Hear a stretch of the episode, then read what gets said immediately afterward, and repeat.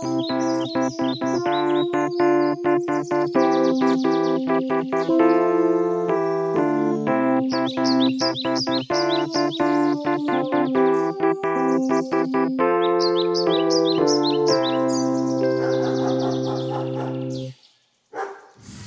Mikko. Wow. Istuuko täällä puhelin kädessä? Epäiletkö sä nyt mun tietoisuustaitoja? Mä en epäile sun tietoisuustaitoja sinänsä, mutta eikö sä kuullut, että puhelimen räpläily, se on hengenvaarallista, se on kuolemaksi ja siitä ei seuraa mitään hyvää. Nythän oli tämä iso juttu siitä, kun meinattiin vapauttaa puhelimen käyttö liikennevaloissa. Ja tästähän tuli ihan hirveä vastustus, koska nyt niin kuin tiedät Kasper, jos sulla on vuokra-auto, jos sulla on vaikka joku laina Bemari alla, sä oot menossa asuntomessuihin ja sä pysähdyt liikennevaloihin, se on ehdottoman kielletty edes koskea sun puhelinta. Jos sulla on vaikka kolmen tunnin matka, niin sä et saa edes ottaa sitä puhelinta kätees. Se on kiellettyä, mutta nyt sitä ollaan vapauttamassa niin, että liikennevaloissa saisi ihan vähän vilkasta ilmeisesti luvan kanssa. Mä en ole kuullut tästä. Tämä on mielenkiintoista, koska spontaanisti mä ajattelisin tietenkin, että varmaan kaikki tekee sitä nyt jo, mutta Se vertautuu yhteen muuhun asiaan, mitä kaikki tekee, mutta mistä ei hirveästi puhuta. kaivan enänsä. Esimerkiksi. Joo, mutta bottom line is, okei, okay, mä, mä en tiedä tästä laista, mutta me kuitenkin molemmat tiedetään, että jos käyttää puhelinta, on huono ihminen ja todennäköisesti kuolee aikaisemmin. Joo, ja mä itse tykkään kyllä käyttää puhelin tosi paljon ja tosi moneen eri paikkaan. Erityisesti just viestittely on mun oma suosikki puhelimen käytössä. Miten sä tykkäät käyttää sun puhelin? Mä en voi koskea puhelimeen, koska eikö sä ole seurannut näitä kampanjoita, joka kertoo, että sä olet saatanan kätyri, jos sä käytät puhelinta. Esimerkiksi Helsingin kaupungilla, sä muistat ehkä, oli pari vuotta sitten sellainen kampanja. Se meni oikein elokuvateattereissa, missä oli äiti ja lapsi. Ja sitten se äiti koski siihen puhelimeen ja korppi tuli ja vei sen lapsen. se oli vähän epäselvää, miksi korppi tuli ja vei sen lapsen. Tai siis se oli vaan, että se oli huono hutsuäiti. Ja heti kun se, koska se käytti puhelinta ja korppi tuli heti ja jotenkin uhrasi sen johonkin Zeukselle sen lapsen. Pari vuotta sitten oli tämä Pharrell Williamsin Don't Text and Drive-kampanja muistaakseni. Muistatko tämän? En muista. Sitten tällaisia katuprinttejä, jossa Pharrell Williams, kuuluisa tuottaja, antoi oman naamansa tälle kampanjalle. Ei kylläkään käyttänyt siinä puhelinta siinä kuvassa, eikä ajanut autoa, mutta teksti kertoo enemmän kuin yksi kuva. Juuri niin. Mutta me molemmat siis tiedetään, että näitä kampanjoita on ollut. Ja mä lähdin oikein googlaamaan, koska tietenkin Helsingin kaupunki on yksi asia, mutta valtiohan ei myös halua, että me käytetään puhelimia. Valtion kampanjat on myöskin meidän molempien suosikkeja. Valtion kampanjat. Ja siis mä, mä tein tämmöisen pikaisen googlauksen Ylen sivulta, joka saa nyt tässä tapauksessa edustaa valtiota. Ja mä löysin viisi otsikkoa ihan saman tien. Näin pysäytyt kännykkäriippuvuuden. Lukijoiden 15 vinkkiä. Numero kaksi. Älypuhelin addiktio on kuin huumeriippuvuus. Kolme. Yritän opetella elämään tässä kolmiodraamassa. Kännykkä on monelle jo tärkeämpi kuin oma puoliso. Näissä on tietty sävy, vaan? Oletko sä nähnyt sen kuvituskuvan, missä pariskunta makaa sängyssä, molemmilla on puhelimet kädessä ja ovat kääntyneenä eri suuntiin, jossa kiteytyy aikamme yksinäisyys. Se on ihan varmasti valtion piirtämä kuva sekin. Valtio on piirtänyt. Numero neljä. Älypuhelin koukuttaa monista syistä. Ongelmallinen käyttö voi aiheuttaa jopa rytmihäiriöitä. Joten kun mä sanoin, että se on kuolemaksi, mä en valehdellut. Meillä on kerrottu tämä nyt oikein niin valtion toimesta. Ja viisi. Luovuin älypuhelimesta, vaihdoin vanhaan. Kolme tarinaa siitä, miten digiähkyn voi selättää. Tässä oli monta trigger-sanaa, mutta sä ymmärrät. Se ei ole tervettä tuo, mitä sä teet nyt, Mikko. Kun sä rystyset valkoisina pidät kiinni tuosta sun kapulastas. Nytkin se vilkkuu tässä koko aika, koska mä saan paljon viestejä. Muistatkohan sä, niin kuin varmasti monet meidän kuulijat muistaa, tämän tarinan, mistä puhuttiin jossain vaiheessa, kun Helsingin Sanomissa joku toimittaja oli lähtenyt ison äänin Facebookista vain palatakseen sinne kolmen vuoden päästä paljon viisaampana ja oli kirjoittanut tästä kolumni. Mä odotan oikeasti näitä älypuhelinkolumneja, koska niin kuin tiedät, tämä on nyt ihmisten huulilla Mm. ja ihmisten kielen päällä. Nyt sitä niellään ja ihan vähän ajan päästä, ei mene kuin viisi vuotta, niin me saadaan lukea mielenkiintoisia ja tällaisia näkemyksellisiä kolumneja tästä aiheesta. Mä en ainakaan malta odottaa. Sun ei tarvitse odottaa, Mikko, koska tuuli on jo kääntynyt viime viikolla. Siis, okei, okay, sä kuulit itse, rytmihäiriö, addiktio, seksin korvike, mutta nyt viime viikolla mä luin Ylen oikein etusivulla, mä kävin siellä, täyskäännös, tällainen otsinko. Kuinka sujuvasti kirjoitat kännykällä? Kännykän näpyttelynopeudella on yhteys jopa talouteen ja hyvinvointiin. Oho. Eli nyt se ei haittaa, onko sulla rytmihäiriö, eikä mitään intiimielämää, koska se, että sä osaat näpytellä erityisen nopeasti sun kännykällä, se on kuitenkin meidän taloudella hyväksi ja sun hyvinvoinnille, mikä ei sen rytmihäiriön kanssa oikein niin rimmaa, mutta sä ymmärrät, mitä mä sanon. Siis tässä ingressissä sanotaan näin, tekstin syöttö on jo niin tärkeä osa arkea, että se voidaan nähdä kansalaistaitona. Mistäköhän muusta asiasta tämä sun tekstinsyöttötaito kertoo? Koska jos ajatellaan, että vaikka on älykkyysosamäärä ja muita tällaisia taitoja, reaktionopeus, voitaisiko me tekstinsyöttönopeustaitoja mittaamalla saada selville ihmisistä jotain muitakin ominaisuuksia? Esimerkiksi liittyen vaikka rakkauselämään tai johonkin muihin pärjäämiseen yhteiskunnassa. Voitais. Ja tämä juttu nimenomaan puhuu siitä, miten vanhukset on vaarassa pudota kelkasta. Tässä muutamia lainauksia. Niin, ikäihmiset ovat vaarassa syrjäytyä digiyhteiskunnasta puutteellisten näppäilytaitojensa vuoksi, ja jos ei ole tekstin syöttötaitoa, se sulkee pois ison määrän tapoja osallistua yhteiskuntaan. Sä ymmärrät, tämä on vakavaa. Ja ne oli löytänyt jonkinnäköisen käyttöliittyminen ja käytettävyyden professorin Antti Oulasvirran, joka oli äänessä tässä. Ja ei siinä kaikki. Täällä oli tämä juttu siitä, miten hyvä se on, että sä oot koko ajan kiinni sun puhelimessa ja näppäilet. Ja oli vielä tällainen reaktiotesti nimenomaan, missä puhut, että miten nopeasti näppäilet, että teet tämä testi, niin sä tiedät, miten hyvä kansalainen sä olet. Mä luin tätä mun läppäriltä. Siinä sanottiin, että tässä ei mitään järkeä, sun pitää käyttää niin kuin sormia, että tuolla sun vanhalla kymmensormi järjestelmällä, sille nyt ei enää mitään, koska nyt tämä näppäily, tämä on, juttu. Ja tämä perusti johonkin tällaiseen testiin, missä 37 000 vapaaehtoista ihmistä oli jonkun minuutin verran katsonut, miten paljon se on kirjoitettu. Tämä oli ulkomailla, tämä ei ollut Suomessa. Ja mä en ole varma, miten tämä oli rajattu, että oliko se vaan, että ne, jotka haluavat sen tehdä, koska tässä lukee, että 80 prosenttia kirjoitti kahdella peukalolla. Eli vain 20 prosenttia kirjoitti yhdellä sormella. Miten itse käytät sun kapulaa? Luulin, että et koskaan kysy. Käytän siis monia sormia. Kiitos kysymystä. Tässä nyt on paljon asioita, koska yksi asia, mitä me ole ikinä käsitelty, on, tai itse asiassa varmasti ollaan montakin kertaa, ikäihmisten tekstailu kautta näppäilytaidot ja ikäihmisten emojikäyttäytyminen, joka on varsinkin itsellä sellainen, jota joutuu tuossa sellaisissa WhatsApp-ryhmissä, joihin kuuluu myös varttuneempaa väkeä, niin joutuu ja pääsee ihan päivittäisellä tasolla todistamaan. Ja siellä on yleensä mä oon ymmärtänyt ikäihmisten keskuudessa tällainen ennakkoluuloton emojien käyttö. Ikään kuin, niin, joo, joo, siis, kompensoi siis, vähän siis ne, ne, ne ei ujostele. ei. ja myöskin oma suosikki, niin jos miettii niin näppäilytrendit 2020 ennustus kaksi pistettä. Joskus sä arvot sen kolmen pisteen ja yhden pisteen tai ei pistettä välillä. Ihan oikeasti mun mielestä paras tätä kaksi pistettä, koska se jättää todellakin sen lukijan – pohtimaan, että mitäköhän tässä oikeasti nyt niin roikkumaan suorastaan. se Joo. roikkumaan, mutta vaan vähän. Joo, mä oon huomannut ton. Mutta sä sanot, että sä siis kirjoitat monella sormella. Kyllä. Koska tässä oli nimenomaan tämä juttu, koska mähän kirjoitan yhdellä sormella, ja tämän jutun mukaan mä oon luuseri. Mulla ei ole mitään tekemistä tässä yhteiskunnassa. Se on mun syytä, jos Suomen taloudella menee huonosti, koska mä istun siinä, pidän kiinni toisella kädellä puhelimesta – etusormella näppäilen ja tämä ei käy. Ja vähän shokissa siitä, että meitä yksisormisia on 20 prosenttia, mutta mä luulen, että tämä on vähän biased, tämä testi myöskin. Kansalaisopistossa varmasti parhaillaan viritellään kurssitarjontaa vuodelle 2020. Siellä olisi ihan varmasti tällainen kahden peukalon näppäilykurssi. Ja Kasper, se ei ole mikään häpeä, jos sä osallistut sinne kurssiin. Ei olekaan. Siis mä just mietin, kun sä puhuit nyt ikäihmisistä. Mä arvelen, että ne olisi ihan sairaan nopeita veivaamaan semmoisen vanhanaikaisen puhelimen numerolevyä. siis ne veivaa kuusinumeroisen tai mitä, neljänumeroisen puhelinnumeron ihan siis muutamassa minuutissa. Mutta taas nuorimmilta saattaa puuttua se taito. Ja monet muistaa silloin, kun oli numeronäppäimet puhelimissa, niin siinähän oli ykkösen kohdalla esimerkiksi A, B, C ja ehkä D. En muista, miten meni.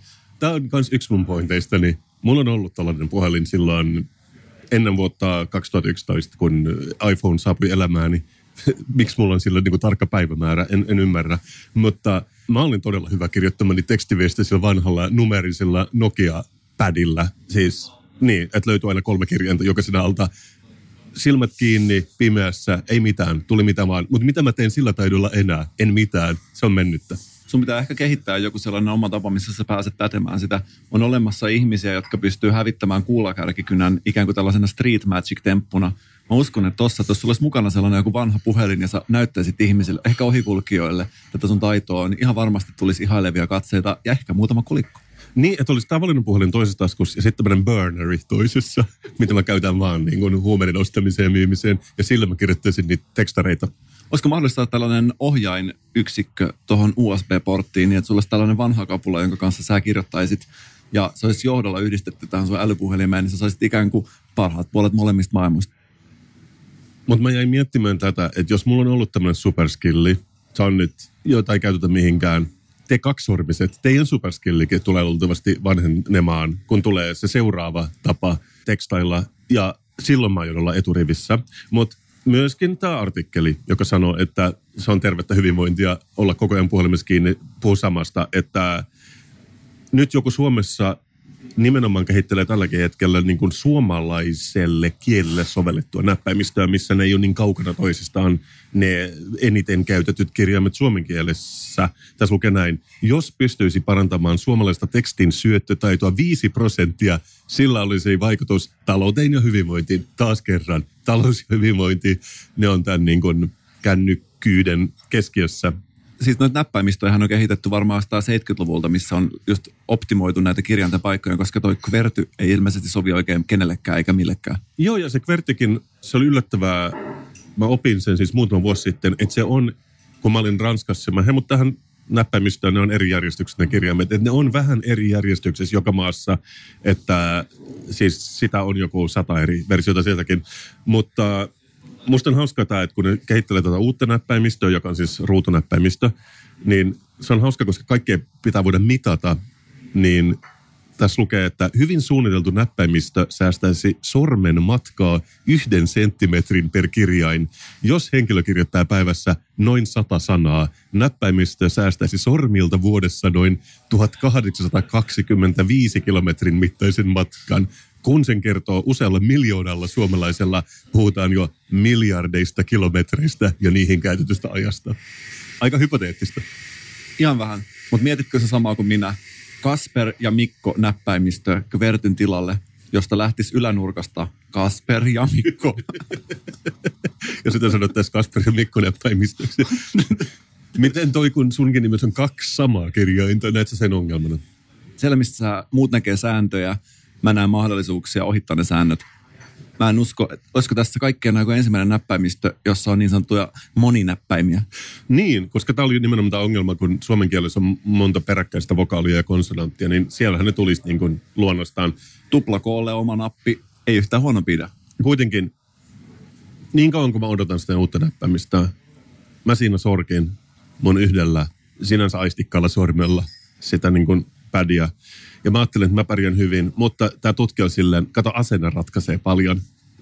Et moni on silleen, jos näpyttely tuntuu liian työläältä, niin ne kieltäytyy, ei ole valmis näkemään vaivaa. Se on tämmöinen avuttomuuden noidan kehä. Ja I felt personally attacked, Mikko. Mä tunsin, että mua kohtaan hyökättiin, kun mä luin tätä. Oliko tämän jutun kirjoittajan lempinimi näpyttelijä, koska tämä on selkeästi todellakin tällainen näpyttelypositiivinen ihminen. Joo, varmaan siis se oli kirjoittanut siinä 30 000 merkin artikkelin ihan maan jossain kahvilassa puhelimella. Ja ootko sä samaa mieltä kuin minä, että se, että tämä on kirjoitettu kahdella peukalolla ja aika nopeasti, niin sen myös ehkä pystyy aistimaan tästä jutusta? sen pystyy, okei. Okay. Mutta näetkö se kuitenkin nyt ongelman tässä kaikessa, että silloin on väliä, osaanko me näppäillä tosi nopeasti vai ei vaan meillä on toisaalta nämä kaikki artikkelit viimeisen viiden vuoden aikana, jotka puhuu huumeriippuvuudesta ja aivoinfarktista. Toisaalta nyt talous ja hyvinvointi koheneekin tästä. Niin mä näkisin niin, että valtio kautta Yle, se on vähän niin kuin tunnekylmä vanhempi. Että se on niin kuin tällainen ailahteleva isä.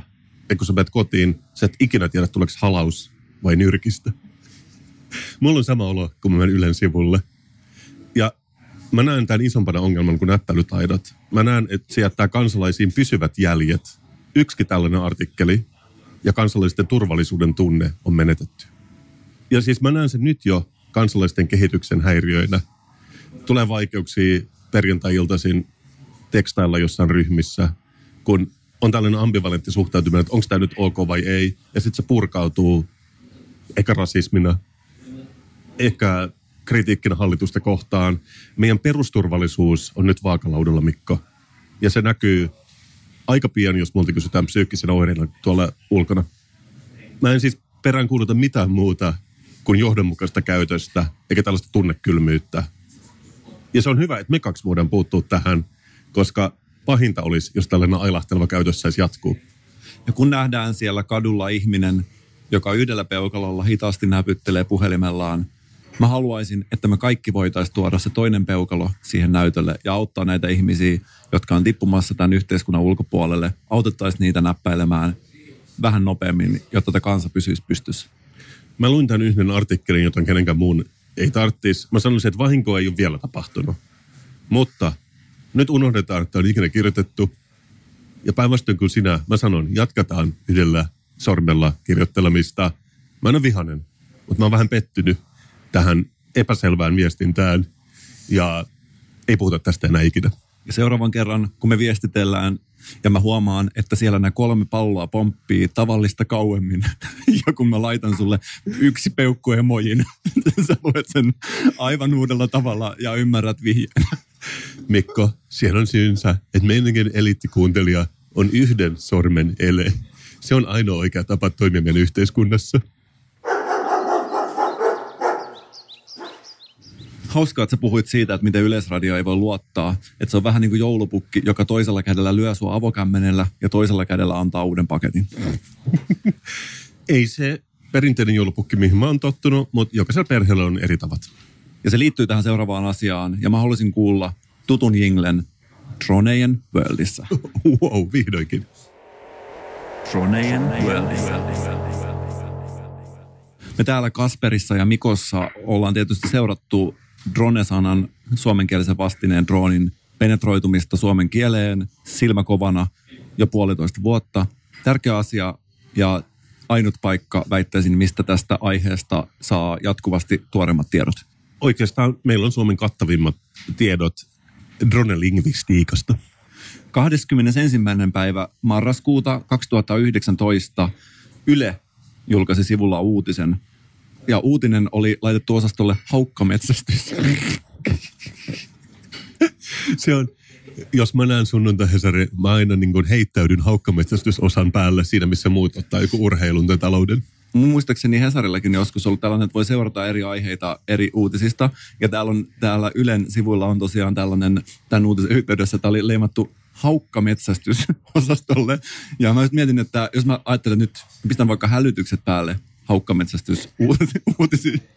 Ja mä saattaisin oikeasti niin tehdäkin, koska se aihe nyt kiinnostaa mua enemmän kuin mikään, niin kuinkahan useasti tälle osastolle näitä otsikoita tulee. Ja koska mä oon unelmoinut siitä, että saisi esimerkiksi urheiluutiset pois kaikista mun kanavista, kaikista paikoista, mä en joutuisi ikinä näkemään niitä. Varmasti jotkut haluaisi myös ehkä tehdä saman haukkametsästysuutisille. Toisaalta, onko haukkametsästys urheilu? Olisitko valmis hyväksyä haukkametsästyksen osaksi urheilua? Siis nythän tulee breakdance tulee olympiakisoihin, joka meitä street-henkisiä ja ilahduttaa enemmän kuin mikään muu, niin mä oon valmis heittämään kyllä haukkametsästyksen siihen ja jättämään vaikka kuulantyönnön pois. Mutta siinä, missä monet ihmiset, kun näki tämän haukkametsästysuutisen, luki sen uutisena ja ajatteli, että nyt tässä on kyse siitä, mistä tämä otsikko kertoo, eli haukka vastaan lennokki. Katso videolta, mihin Amerikan hiirihaukka Sina pystyy. Ja tämä tosiaan kertoo siitä, että tämä Amerikan hiirihaukka on koulutettu nappaamaan näitä miehittämättömiä nelitäppärilennokkeja, joita taivaalla koko aika vilisee. Wow, käytitkö sä N-sana äsken? Meidän pitää tuoda vähän tällaista selkokielisyyttä tähän meidän podcastiin, koska tuntuu, että me ollaan käytetty liikaa, liian monimutkaisia sanoja. Nelilennokki, kaukaohjattu miesvapaa nelilennokki on varmasti termi, jonka yksinkertaisemmatkin tajuu. Mä olen vieläkin sen kuhnurin kannalla. Se on mun mielestä kaikkein paras, mutta harvinaisen vähän näen sitä. Joka tapauksessa, miten sanot tästä? Jos unohdetaan mun omat ennakkoluulot, unohdetaan sun omat ennakkoluulot ja annetaan numeroiden puhua, niin kuin niin useasti tässä meidän podcastissa tehdään. Tässä oli käytetty drooni sanaa 14 kertaa tässä uutisessa kuvaamaan tätä lennokkia Toi sattuu, toi sattuu. Ja tähän on oikeasti sairas määrä, joka todistaa, että tätä ei ole todellakaan kirjoitettu haukkametsästys mielessä, vaan nimenomaan droonipakotus mielessä. Ja Mä toivoisin, että ihmiset, jos ne jakaa tällaisia uutisia, käyttäisi tätä meidän hashtagia droonipakotus näissä yhteyksissä, missä huomataan, että selkeästi on kehitetty fiktiivinen uutinen pelkästään tämän sanan yleistymisen takia. Mulla on oikeastaan kaksi esimerkkiä. Meillä on toisaalta tämmöinen podcast-rintama. Mä käyn toista sotaa influencer-rintamalla, missä mä vaadin, että sana on influencer eikä vaikuttaja. Se rupeaa poppaamaan ylös se sana, se i-sana välillä. Joten mä sanoisin, että siinä me ollaan voitettu monta hyvää taistelua. Ja toisaalta sä muistat vielä pari viikkoa sitten oli kielletty tekstailla. Nyt se on tosi ok, että tuuli voi kääntyä tässäkin asiassa. Pari vuotta sitten ei ollut ok pukeutua merirosvoksi kadulla. Ei ollut ok sisustaa omaa kämppää esimerkiksi merirosvohenkisesti. Jos sä perustit oman kahvilan, ei ollut ok ottaa sinne steampunk- ja merirosvovaikutteita. Nyt, jos saat FG Twix tai Karolainen Polatsik, sä voit omaan albumitaiteeseen ujuttaa merirosvoelementtejä. Jos oot ruotsalaisen kahvilaketjun sisustus interior designeri, ei ole mitenkään mahdotonta ottaa elementtejä sieltä merirosvolaivan kannelta. Se on täysin ok nykyään, jos perustat ruotsalaisen kahvilaketjun sisustaa se niin kuin Pirates of Caribbean hengessä. Tämä oli pieni lipsahdus Yleltä ja niin kuin monta kertaa ollaan tässä ihmetelty, että Ylellä ei ole oikeasti linjaa tässä nelilennokkien tapauksessa. Nelilennokkeja kutsutaan milloin milläkin nimellä ja mun mielestä on annettu yksittäisille toimittajille liikaa valtaa siinä, että millä sanoilla he saa tätä kuvailla. Ja tästä tulee, just niin kuin sä sanoit itse, että tämä tuo nimenomaan sellaista turvattomuuden tunnetta ja tiedostamattomalla tasolla ihmisiin, koska jos mä avaan Ylen sivut aamulla, mä en voi ikinä tietää, että millä sanalla sitä on siellä kuvattu, koska siitä ei ole mitään linjaa. Ja tämä mua ainakin itseäni häiritsee. Mä toivon, että me saataisiin tähän joku selvyys, vaikka niin, että se menisi sitten siihen, mitä me ollaan molemmat pelätty. Kansalaisina meillä tulisi vain turvallisempi olo, ja se on kaikki, mitä me halutaan. Mutta on myös hyviä uutisia tällä viikolla meillä täällä Drone Worldissa. Kaikki ei ole menossa huonompaan suuntaan. Joskus, kun mietitään, että mihin yhteiskunta kehittyy, niin mä itse ainakin tykkään sanoa, että lapsissa on tulevaisuus. Sä oot muistaakseni keksinyt sen sanonnan jopa. Monta kertaa, kun mä katson lapsien silmiä, mä näen sen viattomuuden ja mä näen siinä myöskin palan tulevaisuutta. Ja siksi mä olinkin tosi iloinen, kun mä kuulin, että lapset nimenomaan suosii enemmän tätä drone-sanaa. Tietenkin. Vai mitäs pidät tästä lasten kirjasta poliisiasema, jossa kannessa tämän urheilullinen poliisi ja koulutettu kultainen noutaja laukkaavat kiinni poliisiautoa, en tiedä mistä syystä. Kuvittanut eh, kollegani Jussi Kaakinen, lahjakas kuvittaja. Ja hän on myös lahjakkaasti lisännyt tänne nelilennokin takakanteen ja saanko lukea tästä takakannesta pienen pätkän? Tekniset rikostutkijat käyvät itse vakavimpien rikosten tapahtumapaikoilla. Tämä itse asiassa voisi kuulostaa joltain Ylen Sorjosen jaksoesittelyltä. Miten lapsille voidaan tehdä näin vakavaa viihdettä oikeasti? Joskus se on aloitettava. Kuvauskopteria, eli dronea, käytetään onnettomuus- ja rikospaikkojen kuvaamiseen. Drone välittää reaaliaikaista kuvaa tutkijoille ja kenttäjohtajalle. Täydellistä. Tämä on se, mistä mä puhun. Vanhempi sukupolvi, se on ehkä menetetty. Mutta meidänkin täytyy ehkä vaan ruveta hengelmaan päiväkodin porttien ulkopuolella popliinitakissa ja kuiskalla drone lapsille. Se on ainoa tapa niin kuin influensoida nuorempaa sukupolvea. Ja niin kuin mä itse tykkään sanoa, antakaa lasten tulla tyköni. Ja niin kuin mä sanon, antakaa kaikkien lasten kukkia. Joka tapauksessa kiitoksia meidän kuulijoille.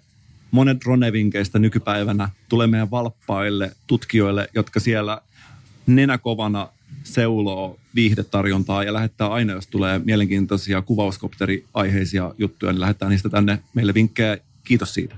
Todellakin kiitos. Ja me Mikon kanssa välitetään tässä eliitti kuuntelija tervehdys, jota te ette näe, mutta te saatatte tuntea sen ja sanotaan keep on droning. Ja se tehdään tosiaan yhdellä sormella. Todellakin. Mikko, puhutaan hetki kuntamarkkinoinnista. Voidaanko sanoa oikeasti, että me ollaan tietysti mielessä kuntamarkkinoinnin asiantuntijoita. Me ollaan tehty kuntamarkkinointia tässä, eikös niin? Me ollaan. Ja me ollaan myös tehty sitä työksemme ja me voidaan sanoa, että me ollaan työksemme markkinoitu kuntia ja kuntien tontteja. Suomen johtavia kuntamarkkinoijia loppujen lopuksi. Mutta tähän johtuu siitä, että välillä me tiedetään, että isot kaupungit, ne on niin voittajia. Meistä kahdesta tuntuu hyvältä asua voittajakaupungissa. Helsinkiin, meidän tulee niin ihmisiä automaattisesti. Ei tarvitse houkutella. Ne on tuossa puskemassa kaupungin porteilla, kolkuttelee, halu sisään. Ja se on ihan ok. Let them come. Mä oon silleen, refugees welcome. Saa muuttaa Helsinkiin. Mutta Mikko, sitten on myös pienempiä kuntia, joilla ei ole samaa vetovoimaa niin kuin yliopistokaupungeilla. Ja ne saattaa joskus olla vähän epätoivoisia markkinoinnissaan. Nyt ei puhuta kuitenkaan meidän suosikista Janakkalasta, joka on ehdottomasti, jos mietitte vaihtoehtoa muuttamiselle Helsinkiin tai muuttamiselle johonkin Helsingin välittömän läheisyyteen, siinä tapauksessa me suositellaan Janakkalaa, koska oltiin siellä kylpytynnyrimarkkinointi mielessä liikkeellä tässä muutama viikko sitten. Se on just näin, että välillä jos tätä automaattista muuttovirtaa kuntaan päin ei ole, pitää palkata konsultti tai mainostoimisto. Ja sitten pian niillä onkin kaksi poddaja istumassa kylpytynnyrissä messuilla puhumassa kunnasta. Mä en halua mainita nimeä, mutta sä sanoit J-sanan tuossa ja se on ihan ok. Me ollaan mainostettu Janakkalaa ja Janakkalassa ei ole mitään vikaa, mutta samalla ollaan realistisia. Me nähdään, että siellä ei ole läheskään yhtään paljon merirosvoiheisia kahviloita kuin vaikka Helsingissä. Ja se on vain asia, joka jostain syystä houkuttaa ihmisiä, niin se tämä on vain hyväksyttävä, että näin on. Mutta nyt on olemassa myös keskisuuria kaupunkia, joissa käsittääkseni on yliopistokoulutusta ja joihin kuitenkaan ei tule muuttovirta. Mikko, mä puhun Vaasasta, koska Vaasalla on nyt kampanja ja se näyttää tältä. Vaasan kadut on vaasalaistettava. Vaasalaisaloite leviää somessa. Vaasa on nyt pinteessä. Vaasaan ei muuta tarpeeksi ihmisiä ja sen takia niillä on tämmöinen kampanja. Mä luen sulle ääneen tästä. Vaasassa on laitettu huolestuneena merkillä, että eri puolilla Suomea ja jopa maailmaa sijaitsevat Vaasan kadut eivät juurikaan muistuta aitoa Vaasaa. Sä ymmärrät. Suomessa on viisi Vaasan katua ja Ruotsissa Vaasagaatan nimisiä katuja löytyy verta yhdeksän. Tosin niistä puuttuvat, niin kuin Vaasassa, merinäköala, Strömsö ja kaikki maailmanperintökohteet. Eikä edes aurinkoisten päivien määrä vastaa Vaasan tasoa. Heti ensimmäinen ratkaisu, mikä tuli mieleen. Nyt vaasalaiset korvahöröllä. Muutetaan kaikki Vaasan kadut nimeltään epätoivon kaduksi. ja mainosnikkarit Vaasassa osoittaa nimenomaan paksulla etusorbellaan tätä Helsingin Vaasan katua, joka ei ole edes erityisen kaukana siitä, missä me istutaan tällä hetkellä. Helsingin Vaasan kadun vuokrat ovat karanneet jo kauas hyvästä vaasalaisesta perustasosta, sanoo markkinointipäällikkö Mari. Ja tämä jatkuu näin, bla bla bla bla bla bla. Tässä on vaihtoehtoinen ne, että näistä Vaasan kadusta tulisi enemmän Vaasan kaltaisia, tai toisaalta kadun nimi on muutettava, niin kuin sä ehdotit. Että sä olet siinä Vaasan markkinointi, teillä on yhteinen sävel nyt jo, mistä mä oon hyvin iloinen. Ja sitten on saanut paljon niin kuin nimekkäitä henkilöitä mukaan tähän kampanjaan. Ja nämä nimekkäät henkilöt ovat esimerkiksi Vaasan yliopiston rehtori Jari Kuusisto sekä kuningas Pähkinä ja Setä Tamu joita mä en tiedä, ketä, kuka näistä ihmisistä oli, mutta ne on mainittu tässä tiedotteessa, että ne on tärkeitä ihmisiä. Luultavasti siksi, että niillä on jonkinlainen Vaasa Connection.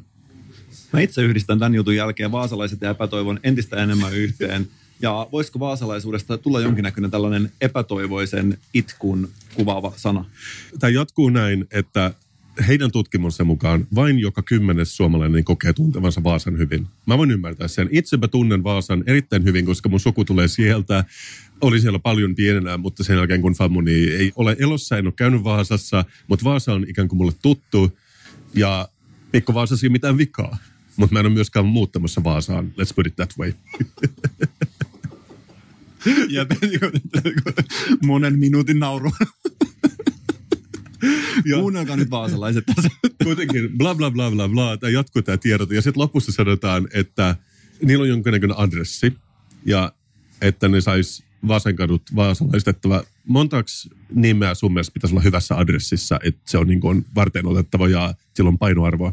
50 000. Okei, okay. nämä tähtää 2000. että jos ne saa tähän adressiin 2000 allekirjoitusta, niin järjestävät tillimakaronjuhlat kaikille kansalaisilla Vaasan torille, jossa kun multa täysin vastustaa tätä adressia, koska mikä on tillimakaronjuhla, kuulostaa todella ällöttävältä. Vaasalaiset huomioon, jos haluatte meidät osaksi markkinoimaan teidän kaupunkia, voitte leikata tästä podcastista äskeisen kohdan, jossa Kasper sanoo, että Vaasassahan ei ole mitään vikaa ja sen jälkeen tämän parin minuutin nauru. Ei me väitetä, että siinä on mitään vikaa, mutta ehkä kuitenkin jonkin tyyppistä apua voisi olla hyvä kysyä.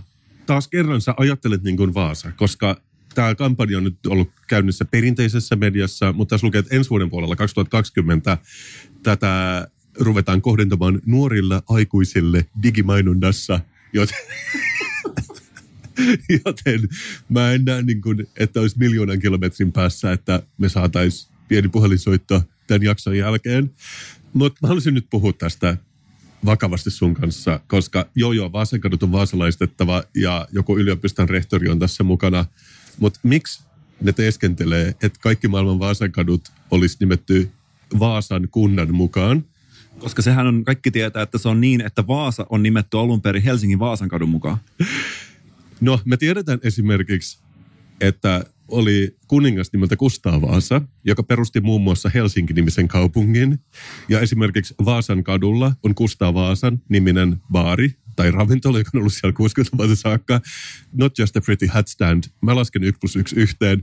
Se voi olla, että Vaasan kadut on nimetty tämän Vaasa kuninkaan mukaan, joka myös perusti Tammisaaren neljä vuotta aikaisemmin kuin Helsingin. Ja perusti ravintola Vaasan kadulle. Kyllä, 60-luvulla. Mä googlasin tämän. Kustaa Vaasa itse asiassa ei ole perustanut Vaasan kaupunkia, koska Kustaa Vaasa eli 1500-luvulla. Vaasa on perustettu 1606. Karl den nionde, Karl IX on perustanut Vaasan, mutta se on tehnyt sen, sen nimi on annettu Vaasasuvun mukaan ikään kuin tämmöisen kunnian osoituksena. Mutta mulla tulee heti mieleen, että jos ne ei tiedä tätä Vaasassa, ei edes yliopiston rehtori tiedä Vaasassa, mistä niiden nimi tulee, niin onko se hyvä kaupunki ollenkaan? Mitä enemmän me tätä tutkitaan, mitä enemmän me tätä ajatellaan, sitä ilmeisempää on, että tämä, minkä vaasalaiset aloitti tällaisena puolittaisena vitsinä ja tonttimainoskampanjana, päättyy siihen, että on ainoastaan yksi vaihtoehto ja Vaasan pitää muuttaa omaa nimeä, koska se on ainut tapa, miten me saadaan Vaasan kadut pidettyä puhtaana. Ja sitten siinä olisi myöskin se etu, että me saataisiin Helsingissä, ei me tarvita täällä jotain ravintolan nimeä ja kadun nimeä vaihtamaan. Se olisi helpompaa, että Vaasa vaihtaisi sen nimen. Tämä on nimenomaan sitä nuorilla aikuisilla kohdistettua digimainontaa. Mä olin googlannut vähän Kustaa Vaasaan ja niin kuin sä sanoit, kyllä me voidaan vaihtaa se kaupungin nimi, mutta pitäisikö vaasalaisten olla vähän enemmän niin kuin Kustaa Vaasa? Koska musta siinä on tämän kampanjan oikeastaan niin kuin looginen päätös. Esimerkiksi Kustaa Vaasa oli 173 senttiä pitkä. Siihen aikaan varmaan varsinainen jättiläinen, mutta nyt meillä on ollut parempaa ravintolaa ja suomalaisten miesten keskipituus on 178 senttiä tänä päivänä, eli alle keskiarvon. Voisiko Vaasan miehet olla alle keskiarvon? Niin kuin lyhyiden vaasalaisten miesten valtakunta. Kustaa Vaasa kuoli koleraan 64-vuotiaana historiankirjan mukaan se on saattanut olla myös punatauti tai lavantauti, mutta johonkin suolistosairauteen mä haluaisin nähdä, että kunta tässä länsirannikolla kaikki kuolisi 64-vuotiaana koleraan. Mun mielestä se olisi ainoa oikea tapa mainostaa sitä kaupunkia. Silloin se tuntuisi aidolta. Kustaa Vaasa antoi myös salamurhata vastustajansa. Voisiko Vaasasta lähettää joku Seinäjoelle shankkäämään jotain niiden kunnanjohtajaa? Se olisi täysin luonnollista ja linjassa vaasalaisuuden kanssa, jos multa kysyy. Oudon fakta, mitä mä oon lukenut Kustaa Vaasasta, että vuonna 1548, koska isokuningas omisti 30 paitaa, mikä on siis varmaan ollut huomattava väärä siihen aikaan, jos ihmiset omisti varmaan ehkä yhden paidan. Mutta ei siinä kaikki. 30 paitaa, mutta 51 housua. Eikö sun mielestä se ole ihan pielessä se ratio, niin kuin paita-housu ratio? Koska ainakin jos multa kysytään, niin se on vähintään viisi paitaa per yksi housu, eikä päinvastoin. Siihen aikaan ehkä ei ole vielä tiedetty näin pitkälle. siis mä oon, mä oon valmis jopa menemään, että mun paita-housu suhde on ehkä kymmenen yhteen. Mä omistan hyvin vähän housuja verrattuna paitoihin, mutta tarvittaisiko me uusi Lindex Vaasaan, joka möisi housuja? Taas kerran, jos me haluttaisiin enemmän vaasalaistettava Vaasaa. Gustav Vaasa on haudattu Uppsalan tuomiokirkkoon, mutta se hauta avattiin vuonna 1945, koska ne halusivat vähän tutkia, että kuka siellä on. Se oli Gustav Vaasa. Ja siinä huomattiin, että leuan alaosa oli lähes hampaaton, koska myös toi hammaslääkäritiede ei ehkä ollut siihen aikaan ihan tikissä. Vai oliko Kustaa Vaasa tämä narskuttelija, joka narskutteli stressipäissään öisin hampaitaan? Sellaisia ihmisiä on olemassa. Haluaisitko nähdä kaupungin kuitenkin, suomalaisen kaupungin, jossa suurimmalla osalla miehillä ei olisi alahampaita ollenkaan? mun mielestä se kuitenkin toisi jotain sille kunnalle. Mun mielestä se teki siitä uniikin, joten sen mä haluaisin nähdä. Mutta sä ehdotit tuossa äsken, että Vaasan kaupungin nimeä vaihdettaisiin täysin samaa mieltä. Mun mielestä hämmästyttämin fakta, mitä mä lukenut Kustaa Vaasasta, on, että se nimi ei edes ollut Kustaa Vaasa. Se on eräänlainen taiteilijan nimi, koska oikea nimi oli Gustav Eriksson. Joten voitaisiko me vaan muuttaa Vaasan nimi Erikssoniksi? Ja silloin ne kaikki muut, Vaasan katu täällä Helsingissä, sulla on Vaasan katu, nimetty Gustav Erikssonin mukaan, mutta Vaasa, jos te haluatte olla niin vaasalaisia, muuttakaa nimi Erikssoniksi. Silloin teidän kampanja on täydellinen. Mä oon ehdottomasti samaa mieltä ja mä oon miettinyt tässä koko sen ajan, kun sä puhut tästä, että mikä olisi Vaasalle paras uusi nimi. Eriksson, todella hyvä idea. Myöskin Kustaa. Ja voitaisiin puhua sitten vaikka vaasalaisista kusilaisina. Tai jotenkin muuten lyhennetään tätä Kustaa, koska sehän olisi hyvä sana. Ja sen nimisiä kuntia ei mun käsittääkseni ole vielä. Kustavi tunnetaan ehkä, jos se ole yhdistynyt johonkin muuhun kuntaan, mutta joo. Tai jos halutaan elinkeinoelämän mukaan Sony Ericsson voisi myös toimia. Meillä on toisaalta Nokia, meillä voisi olla Sony Ericsson tuolla länsirannikolla. Mutta nämä ovat ideoita. Pääasia, että me saatiin tämä selvitettyä, että tämä ei nyt toiminut, tämä mainonta ja lehdistötiedotteet, mutta onneksi me oltiin täällä niin kuin selvittämässä asiat. Ja nyt kun siellä Vaasassa mietitään, että miksi tonttikauppa on lähtenyt skyraketoimaan, terveiset täältä Suomen suosituimmasta podcastista. Hashtag Visit Ericsson. Ollaanko me ikinä käsitelty tätä asiaa, että kun joku yhtye tai viihdetaiteilija päättää lopettaa uransa, niin sitten mitä siitä seuraa? Herran tähden, ootko nyt jo lopettamassa sun uraas? Mikko, maailma tarvitsee sun musiikkia vielä. Mä oon lopettaa mun uran ja mä aion sitä ennen tehdä enää neljä albumia ja viisi kiertuetta ja jonka jälkeen mä harkitsen, että pitäisikö mun aloittaa uudestaan. Toi on tosi hyvä. Eikö Tarantinolla toi, että se sanoo jossain vaiheessa, että mä teen vaan, niin kuin tiedät, seitsemän elokuvaa vielä. Ja niin, mä, mä oon lopettanut Tarantinon elokuvien katsomisen itse asiassa, mutta mä pidän siitä myös, että horisontti laitetaan tarpeeksi kauas. Niin silloin kaikki ehtii unohtaa, että sä oot sanonut noin joskus. Jos kappaleessa kerrotaan vaikkapa, että sydämeni on särkynyt, laulaja, singer-songwriter on kirjoittanut herkän kappaleen, jossa hän kertoo, että hänen sydämensä on särkynyt. Kun mä kuulen sen, mä en ajattele välttämättä, että se on totta, vaan mä ajattelen tässä tällainen protagonisti, hahmo, jonka tämä singer-songwriter, ehkä artisti-esittäjä luonut, hän on kohdannut jotain ja ajattelee, että tässä hän laulaa ikään kuin jonkin tyyppisen tarinan, olkoon sitten totta tai ei. Mä hyväksyn tällaisen. Mun mielestä on ihan ok vähän bendata niitä ruutin rajoja tässä yhteydessä, jos tehdään sitä arttia. Kyllä, kyllä. Se on fiktiota.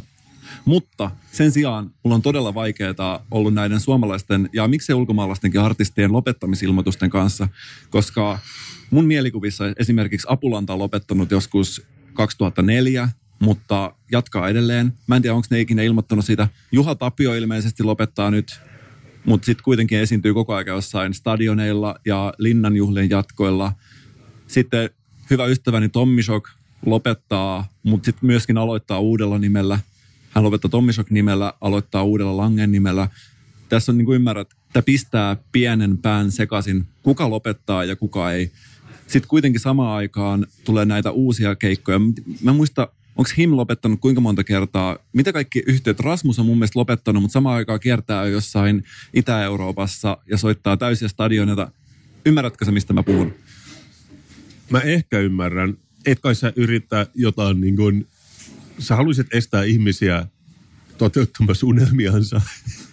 ja sä haluaisit jonkinnäköisen lopullisen ratkaisun tälle, ettei niin salaa jatka, jos on kerran sanonut lopettavansa.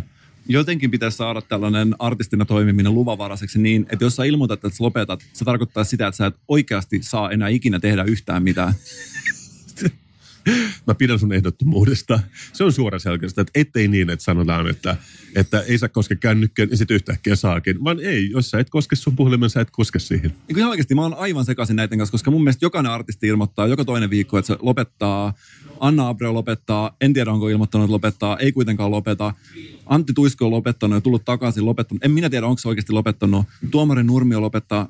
Tämä on aivan mahdotonta normaali ihmisille seurata tällaista vähin mitä voitaisiin tehdä olisi niin, että valtio laittaisi pystyyn jonkun nettisivun, missä olisi suomalaiset artistit, niiden lopettamisuutiset, päivämäärä, mitä on tapahtunut sen jälkeen ja onko aloitettu uudestaan. Ultra Pro on lopettanut, kuitenkin se esiintyy jossain vasemmistoliiton vaalivalvojaisjuhlissa ja soittaa siellä pasunaa. Eli jotenkin helposti näkisi, että tässä voisi olla esimerkiksi semmoinen systeemi, että jos kuitenkin jatkaa, niin joutuu maksamaan sakkoja. Että tietty osa niistä lipputuloista menee suoraan johonkin rahastoon. Tai tekemään lyhyempiä kappaleita. Mun mielestä tämä olisi hyvä uudistus ja vähän uusi, ehkä vähän jopa game changeroiva uudistus niin, että ajatellaan, että tuomari Nurmio lopettaa, sitten tuleekin toisiin aatoksiin. Okei, haluankin jatkaa. Okei, saat tehdä maksimissaan minuutin pituisia kappaleita tästä eteenpäin, koska sä oot käyttänyt tämän sun lopettamiskortin ja jotenkin tämä invalidisoituminen pitäisi mun mielestä näkyä myös siinä taiteessa. Molemmat hyviä ehdotuksia. Mä, mä pidän tästä. Ja sä tiedät tietenkin, mistä me nyt puhutaan. Nyt me puhutaan Sunrise Avenuestä ja Samu Haberista, joka ilmoitti, että Sunrise Avenue lopettaa. Ja mä näen sun silmät, ne kiiltää enemmän kuin koskaan. Mulla meni just tämä uutinen ohi, mutta mulla tuli toisaalta myös mieleen, että, että eikö jotkut bändit tee tästä jopa niiden juttua, että, että niillä on joku tällainen endless jäähyväiskiertue, joka vain jatkuu ja jatkuu, mutta te ei ole nyt se, mistä sä aiot puhua. Ja tässä nimenomaan se ongelma, koska mä oon muuten aika hyväksyvä. Mun mielestä artistit saa tehdä mitä haluaa, ei ole väliä. Saa kirjoittaa kappaleen sydänsuruista, vaikka ei ikinä deittailu. The Incels esittää, olen hyvä muijien kanssa. Esimerkiksi. En mä tällaista toimintaa mitenkään katso pitkällä. Mun mielestä on täysin sallittua ja myöskin se, että valehtele haastattelussa. Mä itse olen tehnyt sitä tosi useasti ihan vaan sen takia, että sä tiedät, suomalainen indie-bändi Radio Helsingin haastattelussa kertoo totuuden levyn teosta. Haukotus. Ja, mä oon oikeasti kuullut näitä haastatteluja ja siellä on, okei, okay, tässä on suomalainen indie haastattelussa, teidän levy, viikon levy, millainen levytysprosessi oli? Mitä siellä tapahtui? kitaraa. Äänitettiin kitaraa siinä koko aamupäivä ja huomattiin, että se oli vähän epävireessä. Sen jälkeen Jaska viritti sen, saatiin otot nauhalle, jonka jälkeen kitara olikin taas vireessä. Tämä on siis se tosiasia, mitä tapahtuu studiossa. Onko kukaan tehnyt tuosta ikinä biisiä? Joo, mutta jatka toki. Sä ymmärrät, että et, et tämä on se todellisuus ja siinä mielessä, että jos joku artisti esimerkiksi päättää hieman venyttää niitä todellisuuden rajoja ja vaikkapa valehdella tässä, mitä itse tosiaan teen tosi useasti, niin se tuo asioista vähän mielenkiintoisempi, koska faktahan on se, että muusikoiden elämä on ihan yhtä tylsää kuin kaikkien muidenkin ihmisten. Mä kuulen sut ja mä hyväksyn sun taktiikan, koska kai aika monella ihmisillä on jonkinlainen rytmiä, jos on lapsi, niin viedään päiväkotiin sun muuta, että artistihan on niin kaunis luotuskukka. Sitä haluaa katsoa, mutta sitä ei halua haistaa. Se on parempi siellä striimauspalvelun toisella puolella, eli serverillä. Ainoa oikea tapa kuunnella musiikkia, jos multa kysytään.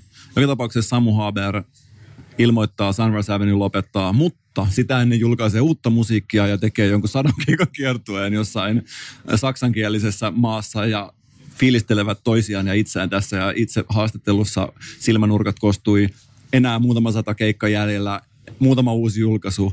Ymmärrätkö sä, mitä mä sanon oikeasti? Okei, okay, me annettiin jo kaksi vaihtoehtoa. Jonkinnäköinen vero, jos vielä jatkaa keikkailu, joka menee aloitteleville artisteille. B, liian lyhyitä biisejä. Voisiko myös, että pakotetaan vaihtaa nimeä vaikka Hum Saaberiksi ja sit saa jatkaa. Ehdottomasti joku tämän tyyppinen rangaistus, koska ei tästä oikeasti yhtään mitään. Mä, tämä on ainut asia, mitä mun mielestä taiteen nimissä ei saa tehdä. Ei saa tehdä feikki lopettamispäätöksiä, ei saa käyttää sitä ikään kuin syöpäkortin kaltaista, nyt lopetetaan korttia, jolla haetaan sitä sääliä ja sitä huomiota vielä viimeisen kerran. Tämä on sellainen kortti, mitä mun mielestä ei saa käyttää, se ei ole hyväksyttävää, se sekoittaa ihmiset, vaikeuttaa artistien statusten seuraamista. Tämä on oikeasti todella hankala asia meille kaikille. Voisiko tämä olla joku sun dogma? Voisitko sä niin tehdä joku kiertää radioasemilla julistamassa tätä sanomaa? Voisiko se olla sun, joka tekee susta mielenkiintoisen artistin? kun se puhui, että kun se talon rakentaminenkin loppuu jossain vaiheessa. Ja sehän on ollut ihan superkiinnostavaa. Mutta kyllä mä niin näen, näen, että tämä, voi, tämä voisi olla just niin kuin sun juttu. Niin kuin, mikä tämä oli, kun oli näitä Dogma-elokuvia? Oliko deal, eikö se ollut vain Dogma? Joo. Se oli niin kuin pikaridogma. Ja sitten kaikki viittaisi suhun aina, kun ne menee lopettamispäätökset. Ei hemmetti, ei me voida. Mikko tykkää kyttyrää. Ei tämä nyt vaan käy. Mä toivon, että jos mut jostain muistetaan, se olisi tämä asia. Mutta joka tapauksessa, kun mä näytän sulle kuvan Samu Haaberista, Sunrise Avenuen keulahahmosta ja hänen yhdestä leimasta, joka hänellä on kädessä, niin sä ymmärrät, että minkä takia tämä heidän lopettamisuutinen satutti mua erityisen paljon. Okei, okay. Forever yours. Se näyttää yllättävän photoshopatulta, mutta se on ilmeisesti... Voiko toi edes olla oikea tatuointi? Se on oikea tatuointi. Okei. Okay. Tai sitten se on shopattu hänen satoihin tuhansiin kuviin, mitä hänestä on otettu. Kun toi on tatuoitettu tuolla Trixie-fontilla, joka oli semmoinen muodikas konekirjoitusfontti 90-luvulla, niin se, se kyllä toisaalta sopii imagoon, mutta, mutta se näyttää yllättävän shopatulta. Se näyttää shopatulta niin kuin koko hahmo, mutta se, että hän lupaa ikuisesti olevansa minun, eli kuulijan leimassa, joka on hänen kädessä ikuisesti. Sä ymmärrät, kuinka paljon symbolisia tasoja tässä on. Ja sitten samaan aikaan ihminen, joka on ikuiseksi kuvaksi omalle iholleen hakannut tekstin, jossa hän lupaa olla ikuisesti sinun. Ilmo- lopettaa. ja sitten lopettaa. Niin sä ymmärrät tämän symbolisen ristiriidan, mikä tässä on tässä koko homman taustalla. Okei. Okay. Mä kuulen, mitä sanot. Saman aikaan hyvin kiitollinen Lex Pykäristä.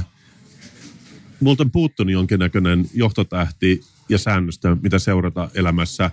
Tämä toi mulle sitä turvallisuutta, mikä tämä niin puhelinnepyttely uutinen vei pois.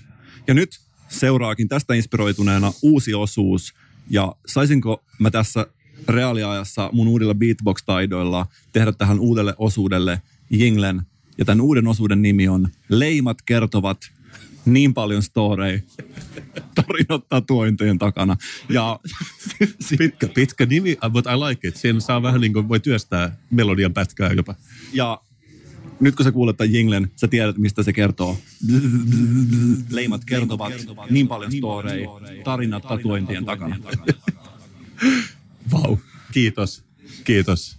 Ja kun mä tutkin tätä Sunrise Avenuen lopettamisuutista, niin kuin monta kertaa sullekin varmasti tutkijana käy niin, että se mitä sä lähdet tutkimaan, vie sut mukanaan ja johdattaa sut vastausten äärelle, jotka on tehty eri kysymyksiin, joita sulla on alun perin ollut. Esimerkiksi Vaasan tapauksessa.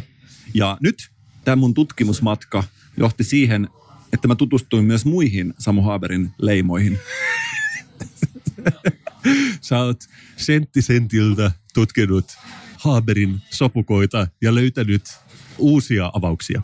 Ja mä haluaisin nyt, kun mä paljastan nämä loput leimat ja tarinoida niiden takana, joka on tämä uusi osuus. Tästäkin voisi itse jos mä saan hieman maalittaa meidän kuulijoita, jos, jos näette kiinnostavia leimoja ja tarinoita niiden takana, niin aina saa ottaa yhteyttä. Ei ole häpeä kirjoittaa teidän omille suosikkipoddaille ylistäviä kehuja ja antaa juttuvinkkejä. Pykäri 2 Kasper Ströman Instagramista löytyy, koska toisten ihmisten ihon tutkiminen näin niin kuin netin välityksellä hankalampaa. Ehkä jotkut on ollut siellä jossain intiimimmissä paikoissa ja ehkä tietää enemmän kuin me.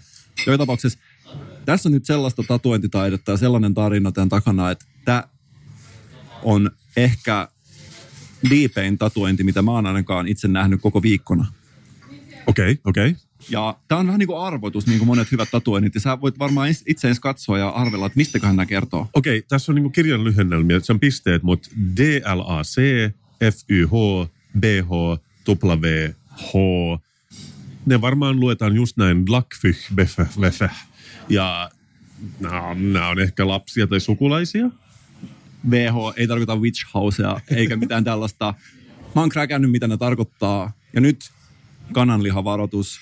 Tätä oikeasti ei pysty kuuntelemaan ilman tunnereaktioa, koska nyt sun edessä on selvitetty, mitä nämä leimat tarkoittaa. Dream like a child. Follow your heart. Be honest. Work hard. Eli sä olet käynyt Urban Dictionaryssä, sä oot googlannut nämä akronyymit ja deshifroinut tämän leiman. Kiitos. Tämä auttoi mua paljon. Ja ei ole varmasti liian myöhäistä tai aikaista antaa lupaukset 2020-luvulle. Tässä on mun uuden vuoden lupaukset. Asiat, joita mä aion toteuttaa ensi vuosikymmenenä ja ehkä jopa koko loppuvuosituhantena. Mä aion uneksia kuin lapsi, seurata mun sydäntä, olla rehellinen ja work, workkaa hardisti. Ja tämä viimeinen on ehdottomasti se, mikä tulee tuottamaan eniten ongelmia. Kyllä, mutta mä taas lupaan uneksia niin kuin lapsi kanssasi, seurata sydäntäni ja tehdä sitä tämän podcastin muodossa. Tulkoon vuodesta 2020 Kasperin Mikon vuosi. Hei Mikko, pitkään aikaan ei ole nämä puhelinlinjat vilkkunut punaisena, mutta nyt meillä on taas tainnut tulla soitto. Kuunnellaanko? Heipä hei pojat, ja hyvää joulun odotusaikaa. Rikva se täällä soittelee pitkästä aikaa. Tip tap vaan. Hei, arvatkaa miksi en ole soitellut hetkeen. No olen katsokaa sitten viime kuulemaan kouluttanut itseäni. Ja käynyt kansalaisopiston kurssin. Olenkin nykyään varsinainen mestari märkähuovuttamisessa. Eikö olekin kivaa? Ai että mikä märkähuovutus on? No miten minä nyt sen selittäisin? Vähän niin kuin kuiva huovuttaminen, mutta märempää. Katso itse tykkään kun on märkää. Oikein silleen litisee, Mikko. Ja siinä on myös märkähuovuttamisen salaisuus. Kuitenkin, kun joulukin tosiaankin tässä on tulossa, niin olen märkähuovuttanut sinulle saunahatun, Mikko. Oikein komean saunahatun. Toivottavasti pidät siitä. Katsos, kun jos minulta kysytään niin minusta mies on komeimmillaan kun sillä on saunahattu päässä, eikä mitään muuta. Ei mitään muuta, Mikko. Elikkä muuta nilkosillaan, eli munasillaan, mutta sellainen löysä ja saumaton saunahattu päässä. Ja ehkä tonkkat siileläistä punaviiniä toisessa kädessä.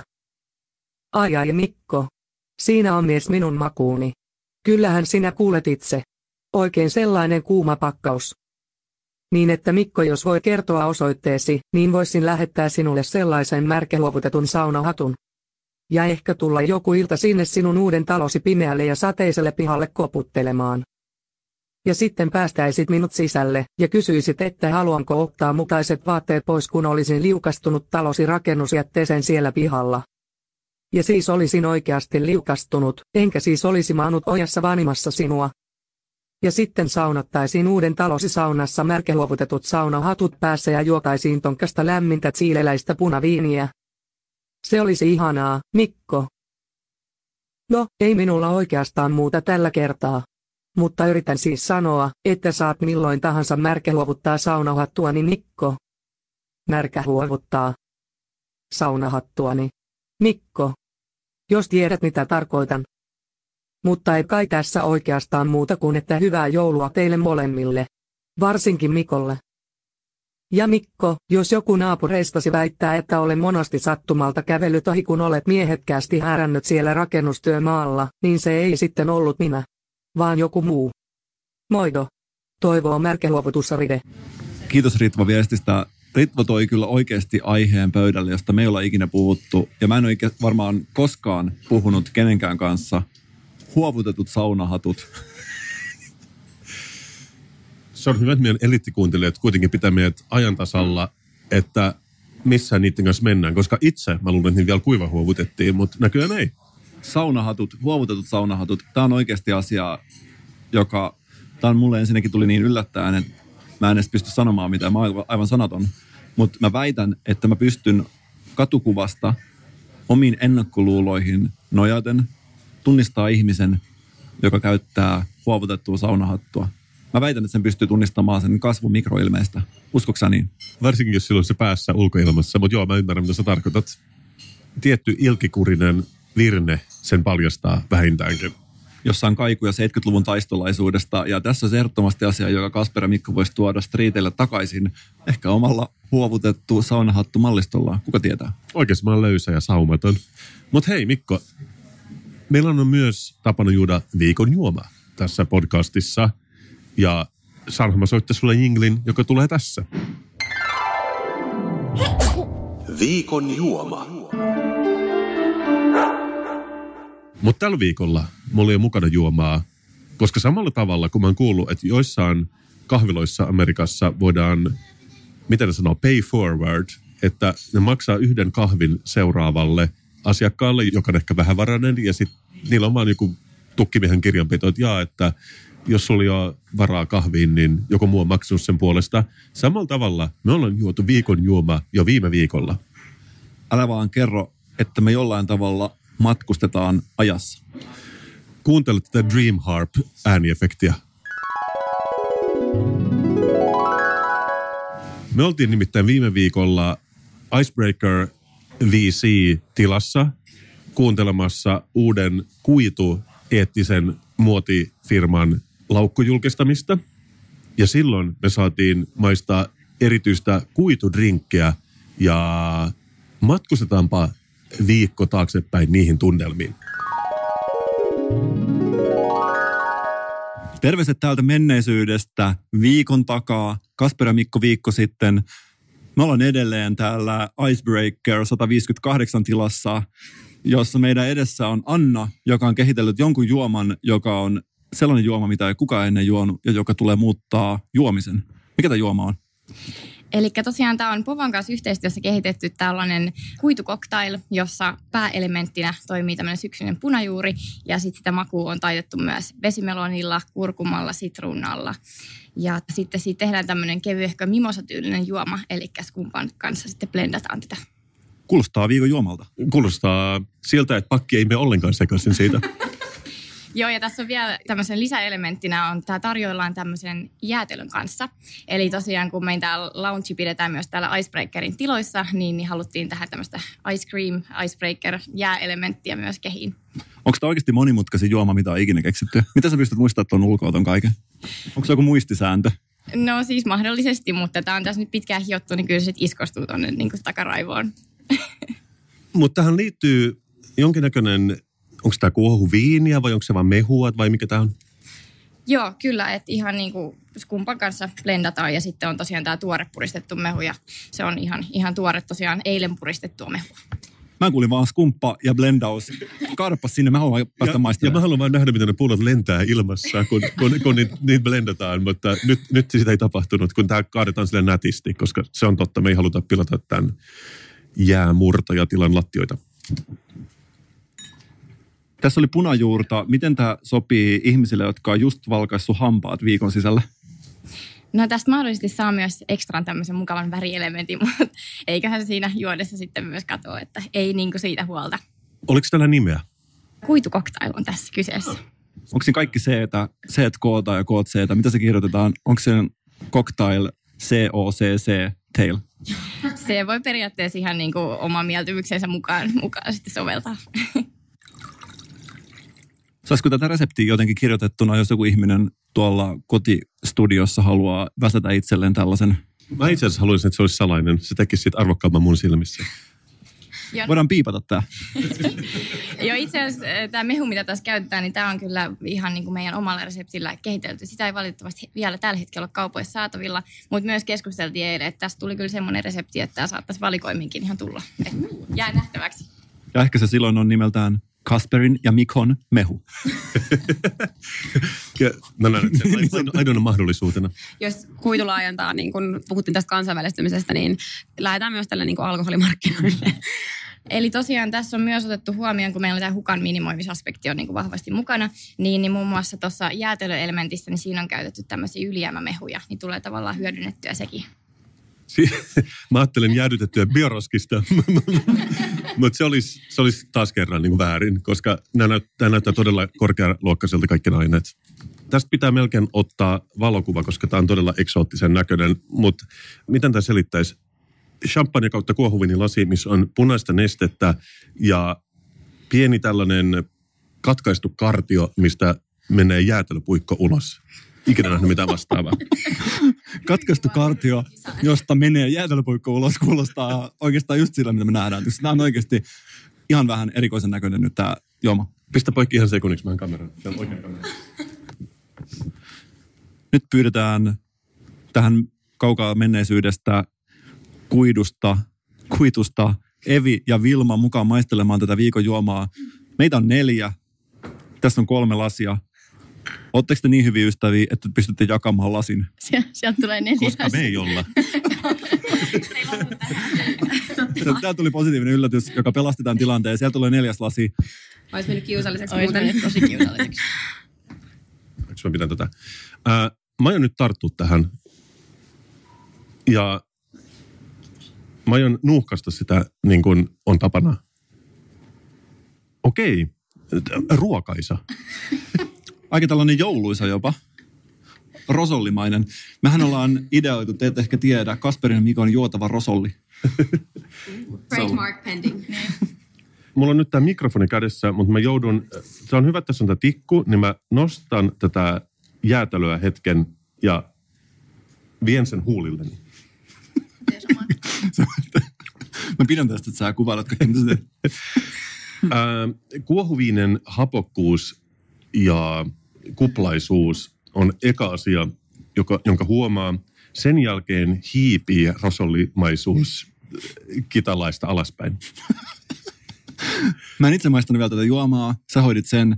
Mä maistoin tätä tikkunekkua, josta sojottaa tällainen puinen kahva. Ja tää oli todella mielenkiintoinen.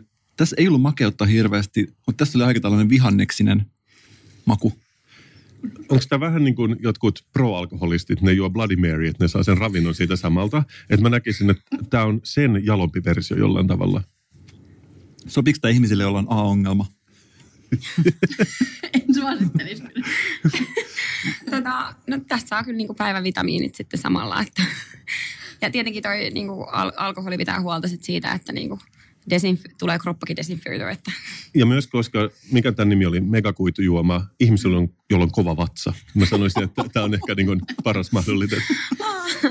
Joo, siis tosiaan me ei haluttu tehdä mitään perinteistä niin koktailia tarjottavaksi täällä tapahtumassa, koska me ei myöskään olla brändinä perinteinen ja meidän design ei ole ihan perinteinen, vaan se on kaikkea muuta kuin sitä, niin tuotiin se tähän sitten myös juoman muotoon. Kuitu on yllätyksiä täynnä. Voisitko sanoa, että kuitu on tällainen laksatiivinen brändi? Kirjoitat sen L-A-C-S-A-T. Toisaalta tarkoituksena tässä ekobrändissä on kasvihuonepäästöjen vähentäminen. Et mä en tiedä, miten se menee sitten niinku sen kanssa linjassa, jos, jos tota, ollaan laksatiivinen brändi, että toivottavasti ei. Mä sanoisin, että mä puhun sekä Mikon että minun puolesta, kun mä sanon 5 kautta 5. Sama täällä. Kiitos Evi ja Vilma. Ja kiitos Anna, joka teki tämän. Monet on kysyneet multa nyt tämän viikon aikana, miksi hampaasi punottavat, mistä se johtuu.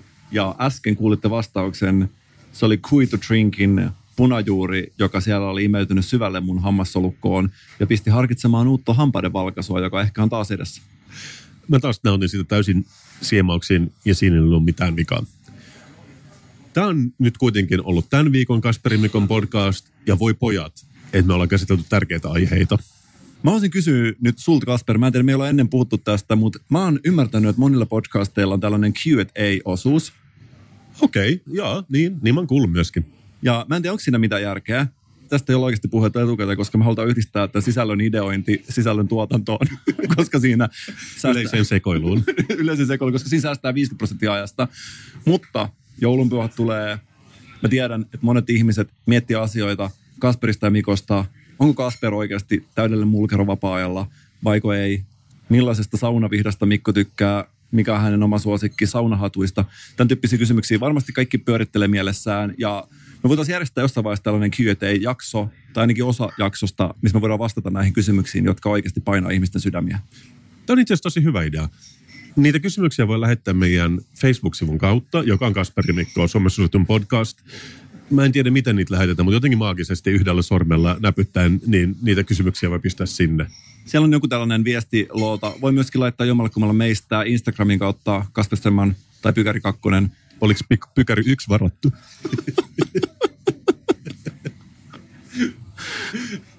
Mä otin suoraan kakkosesta. Pykäri kakkonen. Se on helppo muistaa, koska se on ykkösen jälkeen ja ennen kolmosta. Toisaalta sulla on tää sun perheessä, että teitä on neljä veljestä ja sä olet ykkönen siinä, niin mm. Tämä logiikka vähän murenee, mitä enemmän sitä alkaa ajattelemaan. Nyt lopetetaan se ja menette sinne kotiin kirjoittaa niitä kysymyksiä. Kuitenkin meidän tärkein jakso varmaan tähän asti, koska olen puhuttu siitä, miten puhelimen näpyttely ei ole enää kielletty, päinvastoin suositeltavaa.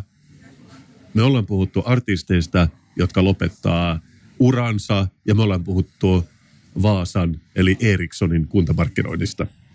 Me ollaan käsitelty leimoja ja tarinoita niiden takana.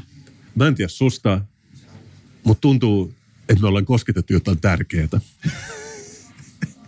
Ja joskus se on vain se tunne. Ensi viikkoon, moi. Moi.